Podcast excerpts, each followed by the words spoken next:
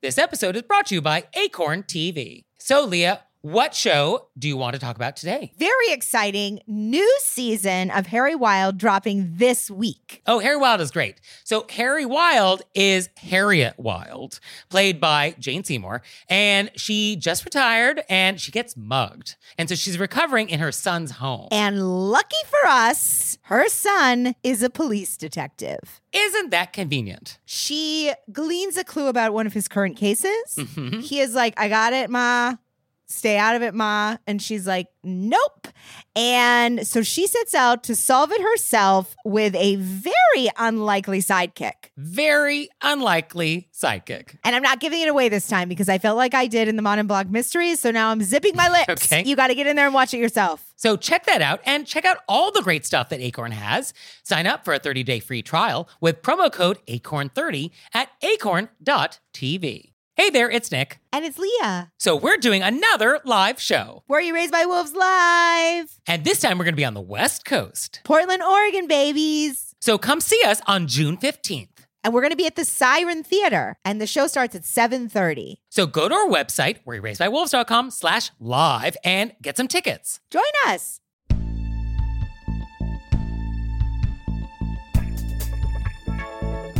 Do you send cards with glitter? Do you not know how to apologize? Do you answer the door in your underwear? Were you raised by wolves? Let's find out. Here are things can make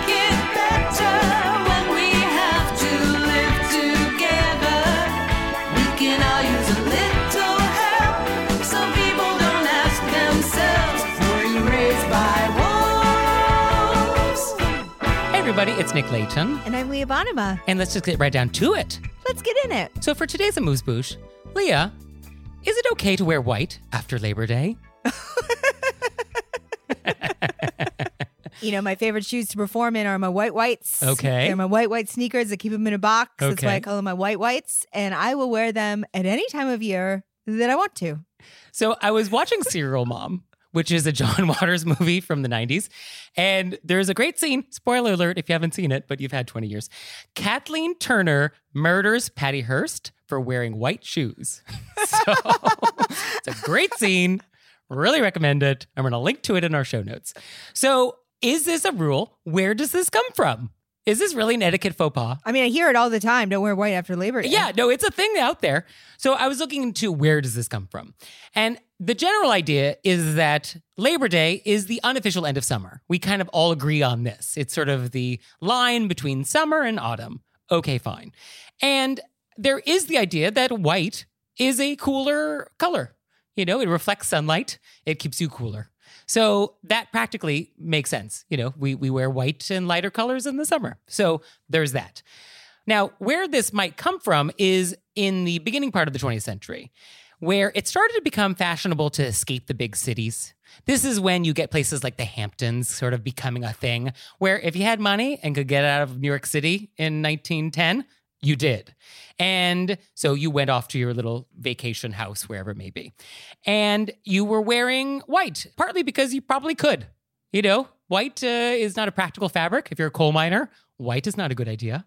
But if you live a life of leisure where you're basically sipping lemonade by the pool, you can wear white. It's not even a good idea if you ride the subway. Like, you don't have to be Definitely working. not. Yeah. No, people ask, oh, why do New Yorkers wear black all the time? Because the city is dirty. Yeah. And we don't want you to see the thin film of dirt that covers all of us. Yeah, that's just That's sticks to our person all the time. So there's the idea that uh, white was associated with people who were living a life of leisure during the summertime. Okay, that makes sense. So then the century moved along, and particularly as the middle class was expanding after World War II, there was this idea that learning the rules would be your ticket into polite society. So if the rule was that wealthy people wore white, but only in the summer, if I know that rule, well, then maybe I can sort of move up the social ladder. And said another way, the director of the museum at FIT, which is the Fashion Institute of Technology here in New York, she did an interview, I think, with Time Magazine. And she was saying that basically this white pant rule was about insiders trying to keep other people out. And outsiders trying to climb their way in by proving they knew the rules. So it was sort of this arbitrary thing that some segment of society sort of invented to create some sort of artificial distinction. So that is sort of a theory. Well, now I'm glad I wear my white whites all year round because Right. I don't want to climb my way in. However, Miss Manners, not to be outdone, she has been asked where this rule comes from. And she says, quote, There are always people who want to attribute everything in etiquette to snobbery. There were many little rules that people did dream up in order to annoy those from whom they wished to disassociate themselves, but I do not believe this is one of them. So she doesn't buy this whole snobbery thing. So interesting. But in the end, can you wear white?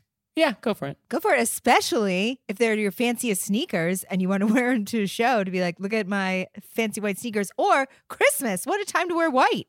White and red. Well, yeah, now we get into winter whites. Oh, winter oh, sure. whites. Oh my goodness. Sure. Yeah, I think at the end of the day, it's really about fabric choice and not color. If you want to wear linen in December, you know, that's uh, maybe not the right fabric, but it could be white wool. Or maybe you're just a writer. You're a writer and you wear linen uh, because you're a fan of Hemingway and you want to, you know what I mean? I picture him wearing white linen all the time. Okay, I mean, Hemingway was in Havana where it's a little warm, but You know. okay, fine. Maybe you're trying to recreate that in your cold apartment. Okay, get that mojito. Sure. I, I have a lot of rules that I follow very strictly. Clothing, not one of them. yeah, we've seen your windsuits. We got it.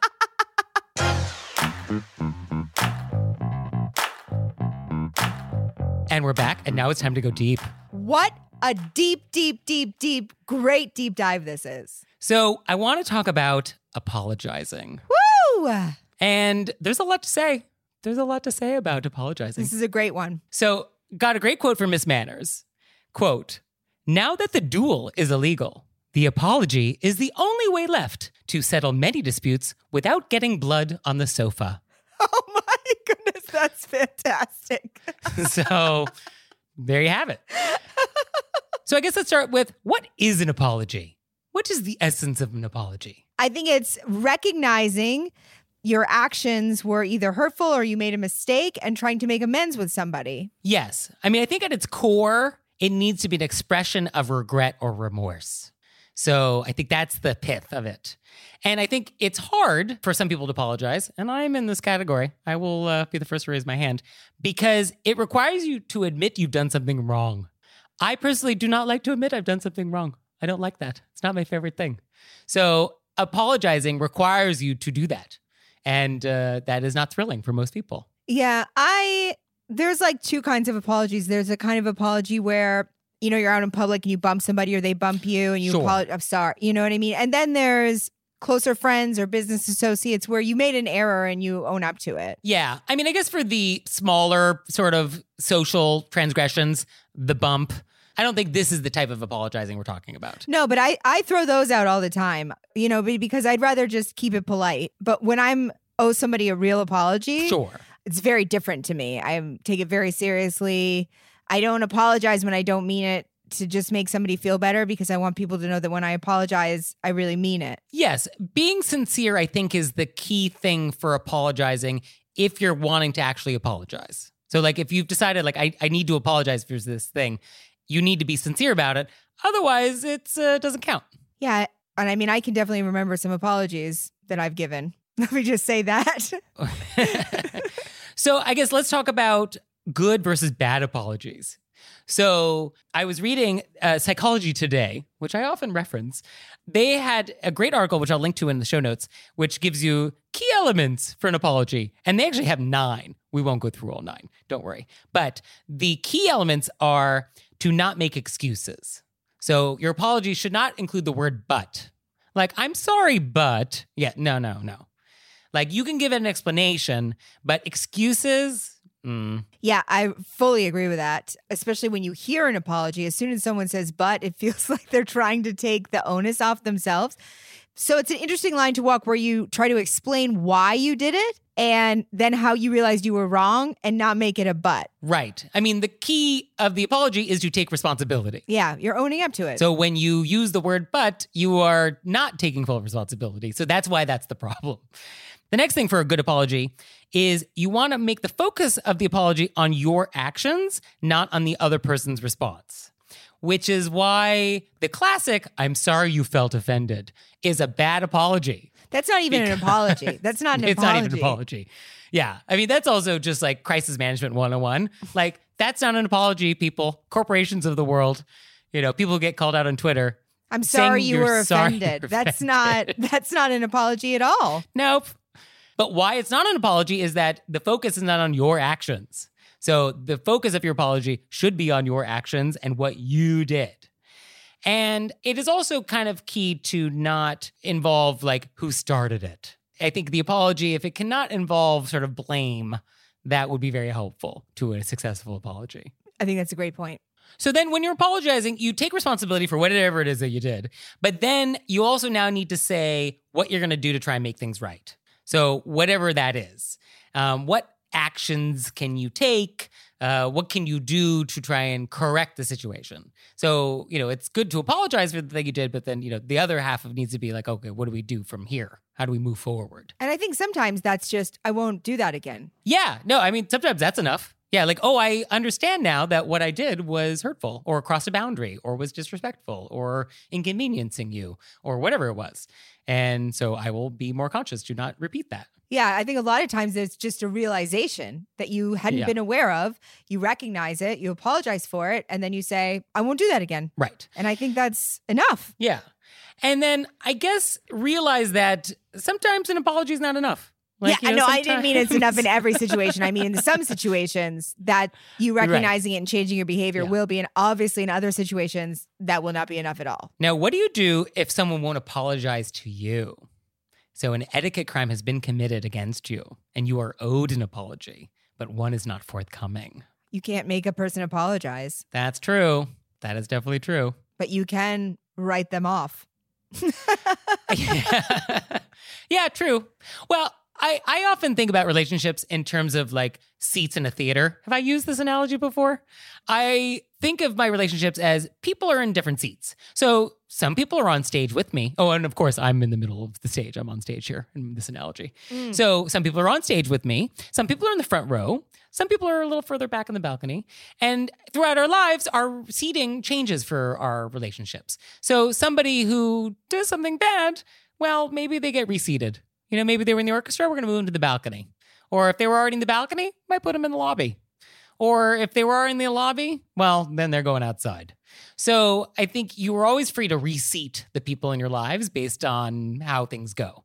So I think if you're owed an apology and you don't get one, well, then I think we look at the seating chart. I recently had a situation with a friend. I was assuming they knew that you expected an apology, like that something had happened and everybody was aware of it. I recently had a situation where I was very hurt by something hmm and I didn't want, I wanted to give this person a chance to explain it because maybe I was missing something. So I, you know, most of my conversations are with text. I understand a lot of people talk in person. I'm just not a phone person. So I texted, hey, blankety blank blank. I feel weird about this. This is what it looks like from my point of view. Okay. And that way we just had a conversation about it. Yeah, I think that's good. In case I was seeing it wrong or but I- knew I was going to harbor feeling upset and I didn't want to harbor feeling upset. I wanted to talk about it and say that I was upset and give them an opportunity to explain their point of view. That way we could clear the air. Yeah, I think I'm thinking about people who know that they've done something wrong and are choosing not to apologize. I, in this situation, didn't understand how this person didn't understand that they did something wrong. Yeah. So I wanted to give them the opportunity because maybe I was seeing it wrong. Fair enough. Okay. So, in a situation where somebody's not apologizing, it's possible that I'm missing a part of the story, which is why they didn't see it as something wrong. Oh, sure. Yes. I think before we write someone off completely, we would want to confirm that they are actively choosing to do a bad thing. Right. Which I think a lot of people aren't doing. That's why I like to give that out. Yes. Oh, absolutely. Yes. No, I, I have certainly had experiences where somebody did a bad thing. They actively chose not to take responsibility for it, were given multiple opportunities to do so. And then it was like, oh, well, all right. You're out on the street now. Yeah, you're no longer in my theater. Yeah. Nick put you outside. Absolutely. That's it. So that happens. I also think that when somebody apologizes, I feel like it's important if you really feel like they apologized and you're okay with the apology and the amends making to forgive that person and to let it go. If they do it again, that's a different thing. But if somebody actively does a good apology and they recognize it and then they try to make amends, because everybody makes mistakes. I think it depends on the degree of the infraction. Obviously, I'm assuming it's not something horrific. right. But I think you do need to acknowledge the apology. So I think you should always acknowledge it. Like, thank you for apologizing. Thank you for recognizing that XYZ was not great. And I think you can always acknowledge it. Whether or not you want to accept the apology, I think that is sort of up to you and your feelings. Um, and you are free to sort of do as you wish. Etiquette does not require you to accept all apologies immediately. Yeah. I wish I hadn't said that because you're right. well, the point of the deep dive is to come to new understandings. I think a lot of times people just do things, they make mistakes, and then they try to make amends. But then I wasn't even thinking about like egregious errors. Yes, when we get into worlds of betrayal, deceit, you know, when it's that, yeah, I don't think you're automatically obligated to forgive. Or even some things are just bigger reflections of what type of a person they are yes, that are not for you to forgive. They are just for you to not want in your life anymore. Um, so obviously that's not the same thing either. True. Although I think if somebody does something terrible and they apologize and you're still prepared just to let them loose, you could accept their apology and then that's the end of our relationship. Yeah. You know, you could also do that. That's fine. What I don't think is necessarily helpful in any ways, if somebody apologizes, you say you accept it, but then you keep bringing it up and banging them over the head with it. Oh, good point. Yes. You either accept it or you don't accept it. But if you do accept it, if you keep bringing it up, then you're not accepting it. Yeah, that's a good point. I mean, I think if you're going to accept an apology, then then we're done with that event. Assuming that the infraction doesn't continue. Right. You know, that behavior doesn't continue. But yeah, the previous event, uh, keep dredging it up. Yeah, this is not super helpful. So I think either accept it or don't accept it. Yes. It's a good quality to foster in oneself, apologizing and accepting apologies. Yes. At the end of the day, why we apologize is that it makes someone feel heard and acknowledged. And that's what etiquette is all about. Is putting yourself in someone else's shoes, being mindful of other people and their feelings. And so apologizing is part of that. Yes. And, and accepting apologies. I I know that I make mistakes. I have people who've apologized to me and I know they felt sorry and it was a mistake, you know, and that I make tons of mistakes. So this is just a part of figuring out how to communicate. Unless it's an offensive thing they did. Obviously, that's a separate category. Then you're out. Then you're out of the theater. And now it's time for Intermezzo. Intermezzo. So this episode is brought to you by Acorn TV. And Acorn TV streams world class mysteries, dramas, and comedies from around the world. So, Leah, I am looking for a series about an amateur detective. I don't want professionals. What do you got? I'm glad you asked, Nick. Because as we know at home, I'm obsessed with mysteries. We have the professional detectives, then we have the amateurs that obviously have a gift and they maneuver their way in there. And Acorn TV has a lot of choices for you. You could go with Madame Blanc. Right? Because she's an antique dealer and uses that knowledge to solve crimes. I mean, it's great knowledge. Yeah, yeah. Uh, we also have Agatha Raisin, which I have discussed multiple times. She was a PR person, very confident woman, wears the wrong shoes to every occasion, which I love. And we also have Harry Wild. yes, Jane Seymour. And I enjoy all of those shows very much. So you out there, sign up for a 30-day free trial with promo code ACORN30 at acorn.tv. And now it's time for Intermezzo. Intermezzo. So this episode is brought to you by Brooklinen. Brooklinen is the internet's favorite sheets. That's right. And they're great. They sent us some sheets, and I'm sleeping on their percale, white, of course. And they're crisp, they're cool. They don't sleep too hot, which is definitely the thing I do not want in sheets. So they're the perfect temperature for me. And I feel like coming into a new season, it's the perfect time for a refresh, right? You get new colors, you get new patterns, you cre- re- recreate your whole sleeping space. Or you can switch switch the fabrics. So Brooklinen actually has fresh linen, and it's designed in Brooklyn, made in Portugal, and their wash linen is made with 100% European flax. So you can get the lightweight essentials necessary to upgrade your space for the summer from Brooklinen. So visit in store or online at brooklinen.com. That's B R O O K L I N E N.com and use code WOLVES for $20 off your order of $100 or more. And we're back, and now it's time to take some questions from you guys in the wilderness. Ow! So, our first question. Okay. Uh, quote I have a question concerning my dog walker. When I went to pick up my dog the other day, he, the dog walker, was only in his underwear. I did not surprise him. He knew I was coming. I did not react in the moment, but how can I handle this in the future if it happens again? I'm a woman, and he is a bit older than me. This is, unfortunately, a relationship I do not want to end. So, to recap, presumably the dog walker opened his front door wearing underwear when our letter writer came to pick up her dog.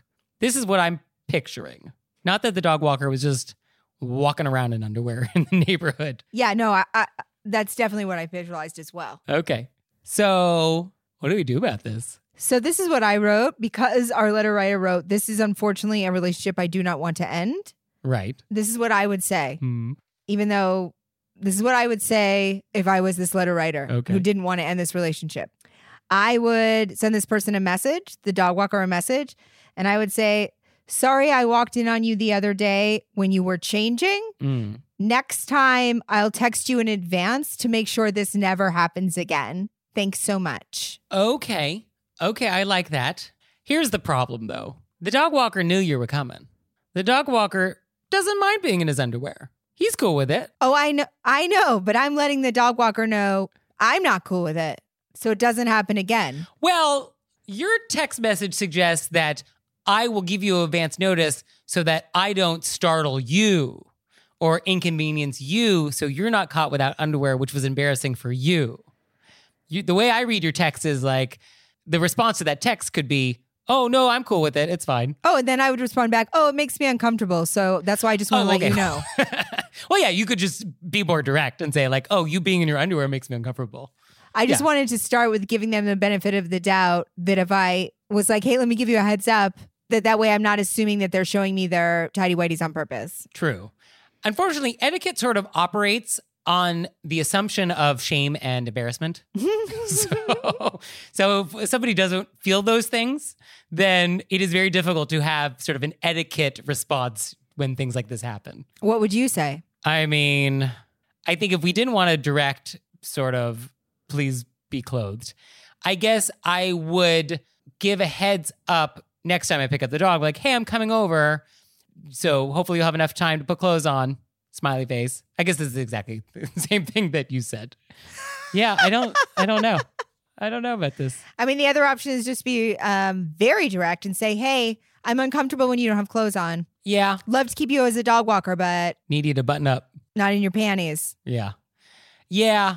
I guess the direct is probably good. I just feel like the gentler way into that, you can have the same conversation by giving them a one text shot to fix it without having to be that direct. And would we be sending? I mean, obviously the ship has sailed here. Would we want to send this immediately after this happens, or do we want to have this as a preemptive text when we're about to pick up the dog again? I think either works since the ship has sailed. Okay.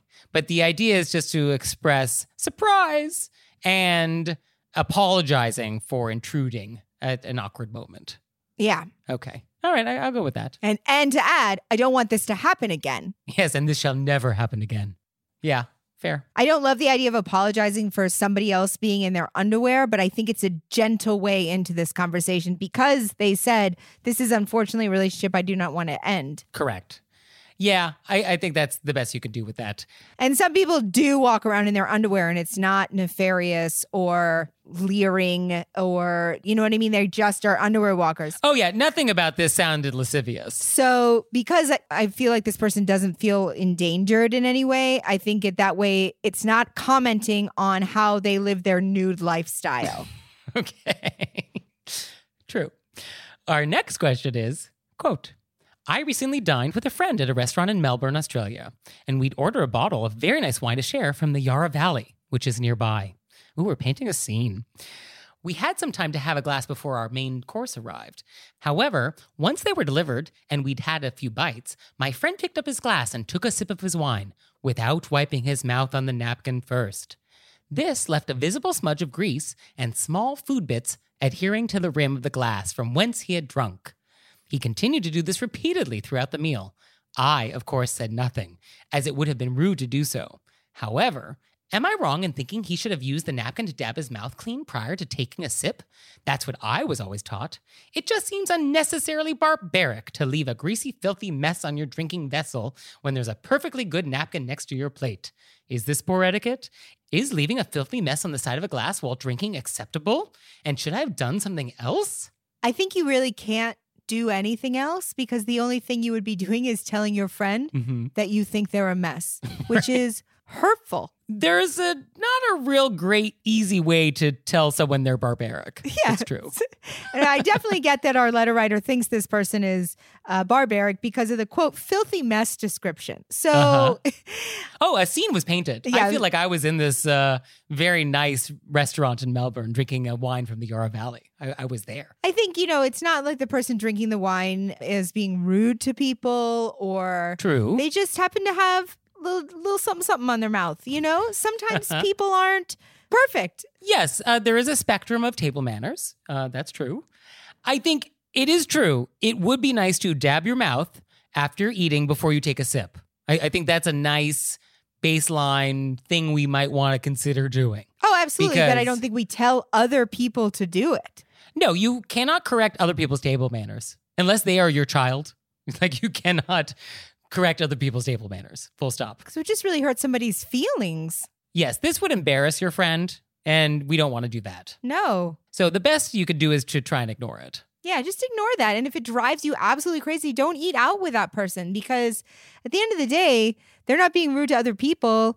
You're basically would be telling them that you don't like what a mess they are. So maybe just don't put yourself in that situation if you can't handle a dirty glass. True. Yeah, it may be that sort of anything involving glassware is just the wrong venue Yeah. for this friendship. I have one friend. I don't really pay attention to how people eat. It's not one of my things. Mhm. But I have a friend who I, I didn't know this, can't stand a lot of different eating habits. Like it puts her over the top. Okay. And I didn't realize that we were not sitting by certain people eating on purpose. And then she was like, I just can't handle it. Wow. So I do know people who have eating things and they they can't say things to these people who eat in a certain way because they feel like that would just hurt that person's feelings. So they just don't go out with them when they're eating. Yeah, no, that's true. Yeah, I think you just have to not put yourself in the situation if it bothers you that much. And I was also delighted to know that I wasn't in that group. I find that a little surprising. I know Yeah. because I can be a little messy, let's be honest. I, I can see that coming up for you. Yeah. I was looking at the internet on this question, and people talk about lipstick on glassware quite a bit and how terrible that is. And it's true. It would be nice if you didn't get lipstick all over your glass. Okay, fine. But it is sort of unavoidable sometimes. And I know for me, you know, if I'm wearing chapstick, you know, that gets on your glass too. I just try and make sure that that side of the glass is like towards me and not towards my guest. And I try and always just sort of stick with one spot on the glass so I don't have like 360 degrees of chapstick. but somebody was saying on the internet that the solution to preventing lipstick from sticking to your glass is to lick the glass first. Lick the glass. So don't do that. Please don't do that. Such a funny visual someone just licking a full glass. No, that's, I mean, how do you do that in a discreet way? No. I'm just just doing the top for margaritas. right? so I guess it does work, but doesn't mean you should do it. So please don't do that. So our next question is, quote, about six months ago, my friends had a baby. They invited me over to meet her, and I offered to bring dinner to help them out during a busy and chaotic time. I brought a pasta casserole in a non disposable pan, and I assumed we would eat together and I would take the pan back. Instead, they put the pan in the fridge and said, Thank you. And I realized we would not be eating together. That was totally fine, and I didn't really mind. But I didn't plan for what to do about getting the pan back. They never gave the pan back to me, and now it's been six months. It feels rude to ask for the pan back at this point, But is it actually rude? I understand feeling like it's rude because I always feel like everything's rude and I worry about it. But I, reading this question, I don't think it's rude. I think you could just be like, hey, can I come by sometime and grab my pan? Yeah. I mean, I think if your relationship is such that you were invited over to their house when a new baby happened, it's probably a close relationship where you can just ask for your pan. Yeah, especially because people, when they just had kids, they're all over the place. Oh, yeah. You know, they're tired, they're exhausted. They they probably don't even remember. Returning this pan to you was not a priority for them. Yeah. I, I think that they would appreciate you just being like, oh, can I grab my pen? They'd be like, oh my goodness, I totally forgot we had it. Yeah, come by. It's going to be easy, I think. But I do think one flaw here is that we, quote, assumed we would eat together. I think that was a mistake. I think if we assumed we were eating together, nah, I, I wouldn't have assumed that. So I think bringing something in a non disposable pan, this was not ideal. I think the potential of this happening was very high based on the circumstances. Well, they said it was fine. They said it's fine. I, they got it. We weren't eating together. I mean, I think what you should do is the next time you're over there, ask about the pan. But I don't know if we would necessarily like on a phone call being like, hey, do you have my pan? Can I come over? Or you'd be like, I would love to. Can I step by, say hi? Oh, oh may I grab my pan? Mm, that's Let true. me see the kid. Yeah, yeah. And I think if the pan doesn't exist anymore or they can't find it, then I think we should just drop it. Yeah. I still have some pans. I'm going to be honest. You still have pans I've got pans from people who've dropped, and I'll text them. Do you want your pan? and they don't want them back? People, some people are like, oh, just keep it. And Okay. you're like, really? This is a great pan. Are you keeping track of who's giving you which pan? yeah, I know which which pan came from whom. Are you label makering it? How are you inventorying this? No, I mean, how many pans? I don't know your life. There's not thousands of pans. Okay. I mean, people will be bringing a lot of hot dish. I don't know. Well, I also remember the dish that was in it, Sure. and then I remember who cooked that dish. okay. I don't forget a food, Nick. So these were great questions. Phenomenal. So do you have questions for us that you want an answer returned? Woo woo! Oh, yes, you do. So please send them to us. Send them to us through our website, wereraisedbywolves.com, or you can send us a text message or leave us a voicemail, 267 call RBW.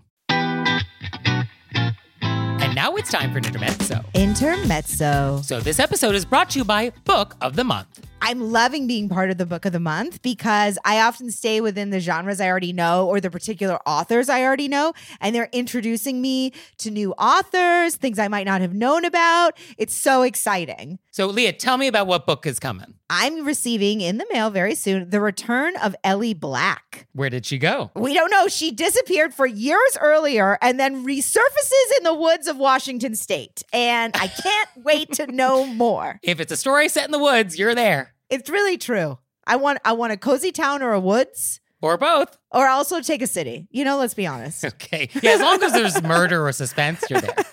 I like if there's some food. So, you out there, you can get your first book for just $5 using promo code PEDALS. So, go to bookofthemonth.com, use promo code PEDALS, and get your first book for just $5. And now it's time for intermezzo. Intermezzo. So, this episode is brought to you by Book of the Month. I am loving getting to pick my books of the months. Is that the appropriate way to pluralize it? I'm loving getting my books of the month, but for multiple months now. So, books of the months. Yeah. Oh, it's so easy to order. It's super convenient. Their selection is wonderful. And this month, I picked The Ministry of Time, which sounds wild. It is about a civil servant who's helping to manage some government program where time travelers from other eras like come to help with something. And then they apparently fall in love. What? So, like, this guy from the 1800s is like, What's Spotify? And then, like, you know, love happens. So, I cannot wait to receive this. You know, love happens. And you out there, you're going to love Book of the Month. So you can get your first book for just $5 with code PEDALS. So go to bookofthemonth.com and use code PEDALS to get your first book for just $5. And we're back, and now it's time to play a game we like to call Vent or Repent, Vent to repent. which is our opportunity to vent about some bad etiquette experience we've had recently, or we can repent for some etiquette faux pas we've committed. So, Leah, would you like to vent or repent? I had so much trouble with this because I honestly am having so few interactions with people. Uh-huh. This has happened last time. Okay. the more in the woods I become. So you have achieved etiquette uh, neutrality. no, I'm just not having interactions. Uh, I'm not really having random interactions with people. Fair enough. Okay. The people I interact with, I know so well that But you dug deep. I dug deep, and this feels almost like a PSA. And I feel like I brought this up before. It just blows my mind. Okay. I feel like businesses are trying so hard to remain open and follow protocol. Most businesses, obviously, some people, they don't care. And they have these nice signs, please wear your masks. They have the people working that are wearing their masks. Everybody, and there's always one or two people that need to come in, not wear a mask, and make a big hoopla about it. People working these stores are not, they don't want to get in conflict. You know what I mean? They, it- it's not fair to ask the people working to be bouncers. So then there's this this person walking around maskless. It's like, can't you just think about other people? For just throw it on. Just throw, I recently was in a store. Everybody, everybody was in a mask. And then it was a family and they were not masked. And I was like trying to go around them and somehow they like pushed one of the other family members into me as I was walking. It was like a I was like, really? You have to Uh-huh. cause a ruckus maskless just to let everybody know? You know what I mean? Yeah. I just don't understand this. Yeah, it'd be one thing if it's just sort of like, I'm not wearing a mask, but then it's, I want to make a point why I'm not, and I want you to know I'm making that point. Yeah. What's the also? It isn't even one thing if you don't want to wear a mask. If the store asks you to wear a mask and you want to go into that store, I don't understand why you just can't follow. What about the people working there? Don't you care about the people working there? Uh, no, is the answer. So- blows my mind. But I feel like Yeah. what's the point of venting about this? Because we've all been venting about it. But that's really the only vent I have. Okay, fair enough. And for me, I would also like to vent. So I am coming home one day and I grab the mail and then I'm getting in the elevator and then I uh, get into my apartment and I toss the keys into the bowl and I'm, I'm shuffling through the various envelopes in the mail and I see one that's a handwritten card and it is so lovely to receive handwritten mail. That thrill of like a card, oh, how nice. And we emphasize this on our show because it really is rare and lovely to receive handwritten correspondence. Totally lovely. So uh, I'm about to open it, and something on the corner of the envelope catches my eye, and I freeze. And now I'm terrified because now we have a hazmat situation, and I am contaminated. So I walk through my apartment and I'm in my kitchen and I use my forehead to turn the light on in the kitchen because my hands are contaminated and I don't want to touch anything. So, like a bull, I'm just like rocking my forehead up against the light switch to get it on. Okay. So now I'm standing in my kitchen and I'm trying to figure out what to do. Because what was this toxin? Glitter. I saw some glitter coming out of this greeting card. Somebody had sent me a greeting card and it had glitter on it. So let me just say this I love glitter. Humans love glitter. It is said that humans are actually pre programmed to love glitter because it looks like water and we are programmed to always seek water. And so for our survival, anything that is a little glittery makes us attracted to it. Glitter, wonderful. However, I do not want it in my apartment. And here's why. I actually save all of the correspondence that you guys send in the show. Like I save it all. It goes in the archives. But if it has glitter on it, that's going to get on everything else, and I'm not going to save it. And so I read this very lovely card that had glitter all over it, and I basically read it over the recycling bin. And then as soon as I was done, I sort of like dropped it in the recycling bin and immediately like scrubbed my hands down to the bone uh, and tried to you know make sure there was no stray glitter anywhere else in the apartment. So please don't send cards with glitter. I think it's rude. I think it's insensitive to the recipient because it will get everywhere. and nobody likes that. No glitter for Nick. No glitter, please. Thank you.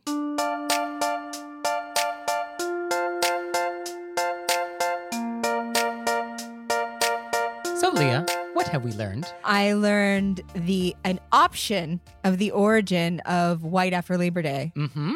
Good to know. I'm also reminded how much I love John Waters. Serial Mom, it's a classic. Classic. And I learned that if I need an extra pan, I'm coming to your house. Come on over. Pans for days. well, thank you, Leah. Thank you, Nick.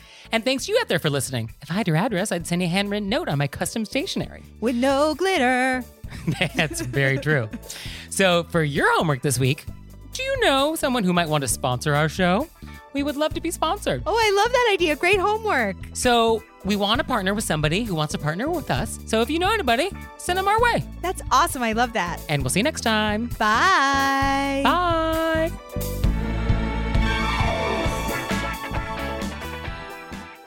All right, Leah, it's time for Cordials of Kindness, the part of the show that you make us do, but I only give you 30 seconds. Ready, set, go. Uh, I'm heading back to New York this week, and I just wanted to do a shout out to my parents because it's been very, very lovely being with them. And I'm grateful they had us in our home and shared meals with us. And it's just been such a wonderful time, and I really appreciate it. That's nice. And for me, I want to thank everybody who has taken advantage of our new ventorrepent.com.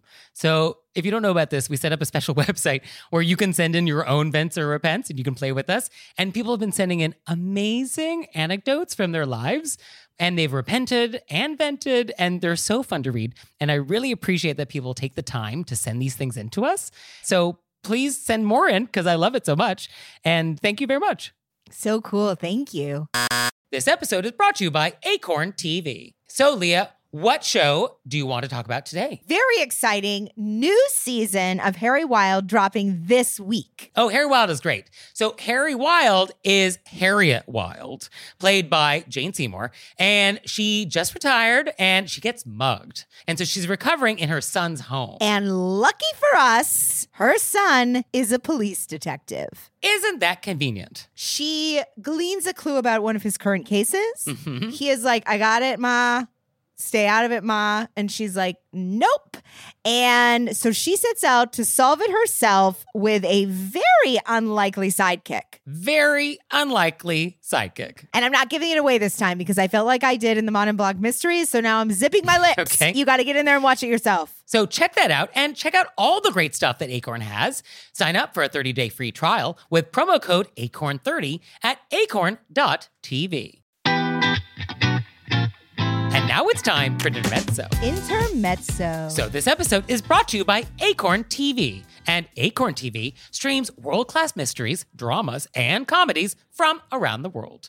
So Leah, I am looking for a series about an amateur detective. I don't want professionals. What do you got? I'm glad you asked, Nick. Mm-hmm. Because as we know at home, I'm obsessed with mysteries. We have the professional detectives, then we have the amateurs that obviously have a gift and they maneuver their way in there. And Acorn TV has a lot of choices for you. You could go with Madame Blanc. Right? Because she's an antique dealer and uses that knowledge to solve crimes. I mean, it's great knowledge. Yeah, yeah. Uh, we also have Agatha Raisin, which I have discussed multiple times. She was a PR person, very confident Mm-hmm. woman, wears the wrong shoes to every occasion, which I love. And we also have Harry Wild. yes, Jane Seymour. And I enjoy all of those shows very much. So you out there, sign up for a 30-day free trial with promo code ACORN30 at acorn.tv.